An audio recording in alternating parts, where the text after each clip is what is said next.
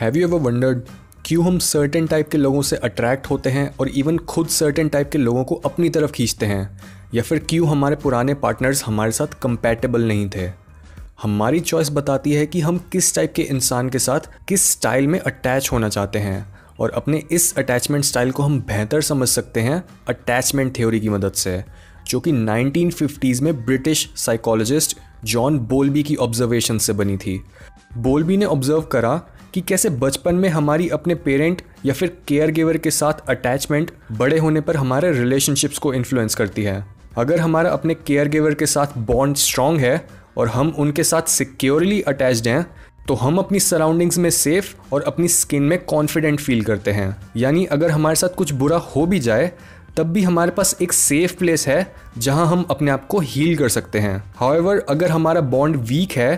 तब हम insecure attachment feel करेंगे। और हमारे अंदर चीज़ों को एक्सप्लोर करने की क्यूरोसिटी भी कम होगी। जो लोग सिक्योरली अटैच्ड होते हैं, उनके लिए दूसरों पर ट्रस्ट करना काफ़ी आसान होता है, पर इनसिक्योरली अटैच्ड लोगों का ट्रस्ट पाना काफ़ी मुश्किल होता है। इसके साथ ही उनकी सोशल स्किल्स पुअर होती हैं, और उन्हें रिलेशनशिप्स या फिर फ्रेंड्स बनाने में भी मुश्किल होती है। But unfortunately insecure attachment style काफ़ी कॉमन है, जिसकी वजह से बोलबी की अटैचमेंट थ्योरी में secure attachment only one type की होती है, पर इनसिक्योर अटैचमेंट थ्री टाइप्स की, जो हैं एंशियस एम्बिवलेंट एंशियस अवॉइडेंट और डिसऑर्गेनाइज्ड सो लेट्स से अगर एक फैमिली में फोर चिल्ड्रन हैं और सिंप्लिसिटी के लिए उन्हें नाम दे देते हैं one two three four one सबसे यंग है तो पेरेंट्स को उसे पूरी अटेंशन देनी पड़ती है। और टाइम के साथ साथ ये हेल्दी अटेंशन उसे सिक्योर अटैचमेंट प्रोवाइड करती है, जिसकी वजह से उसकी सेल्फ इस्टीम हाई है, वो इमोशनली स्टेबल है, वो ऑप्टिमिज्म में बिलीव करता है और एक रिलेशनशिप में वो अपने पार्टनर पर पूरा ट्रस्ट करता है।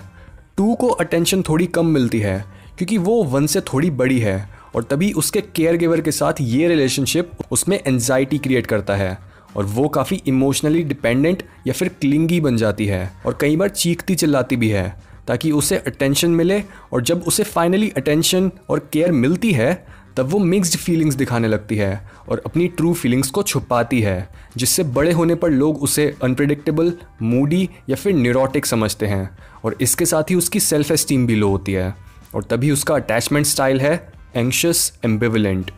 थ्री भी काफ़ी छोटा है, यानी उसकी पर्सनैलिटी अभी पूरी बनी नहीं है। तो जब भी उसे शोर मचाने या फिर शैतानी करने पर डांटा या फिर मारा जाता है, तब वो डर जाता है और उसको समझ आ जाता है कि इस डांट या फिर डर से बचने के लिए उसे अपने इमोशंस छुपाने पड़ेंगे। और बड़े होने के बाद उसे अपनी इसी हैबिट की वजह से अपने आप को एक्सप्रेस करने और रिलेशनशिप्स बनाने में काफ़ी मुश्किल होती है। और उसकी सेल्फ एस्टीम भी उसकी इनसिक्योरिटीज़ की वजह से लो है। उसका अटैचमेंट स्टाइल है एंशियस अवॉइडेंट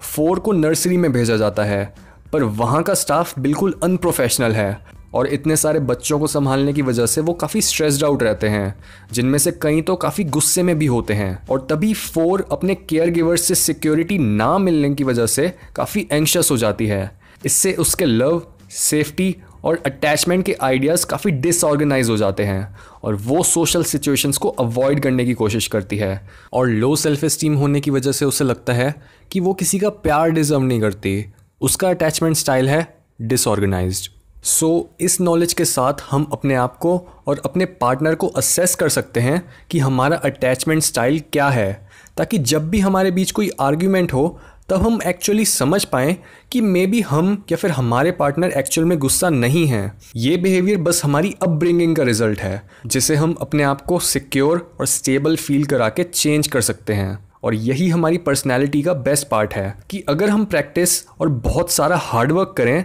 तो हम अपनी चाइल्डहुड में बनी हैबिट्स को चेंज कर सकते हैं। फॉर एग्ज़ाम्पल एक इनसिक्योर अटैचमेंट वाला पर्सन एक सिक्योर पर्सन के साथ लॉन्ग टर्म रिलेशनशिप में रहने पर खुद भी सिक्योर बनने लगता है। पर अगर इनसिक्योर पर्सन चेंज नहीं होना चाहता तो वो सिक्योर पर्सन को भी इनसिक्योर बना सकता है। नंदलेस अगर हम बेसिक चेंजेस की बात करें